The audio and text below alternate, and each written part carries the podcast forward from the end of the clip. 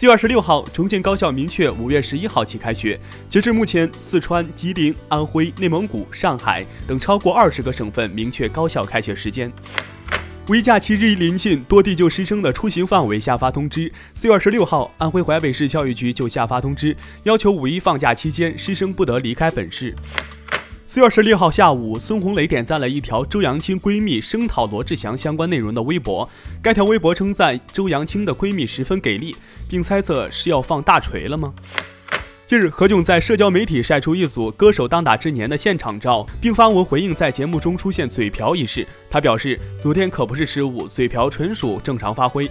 众所周知，我只不过是一个好看的主持人。”网友评论：“何老师，你本来就是一个很牛的主持人。”近日，浙江、安徽、江西等多省明确，在有条件的情况下实行二点五天休假，每周多半天假期。有你的家乡吗？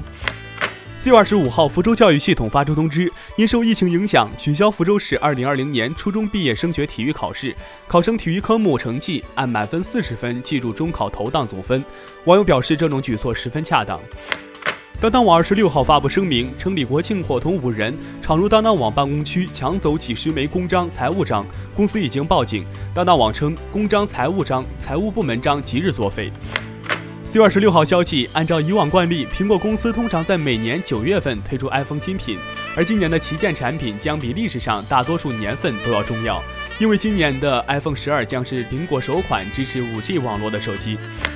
经过武汉和全国援鄂医务人员的共同努力，至四月二十六号，武汉在医院新冠肺炎患者清零。网友纷纷表示，英雄的城市终于迎来了胜利的这一天。作为一个中国人，十分自豪。近日，为防新冠肺炎感染扩大，韩国举行户外考试，七千多名考生参加，没想到现场刮起大风，导致试卷被吹一地。网友阿史的喜东东评论：“老师不是我不想考，是卷子他自己走了。”我是耕龙，下期见。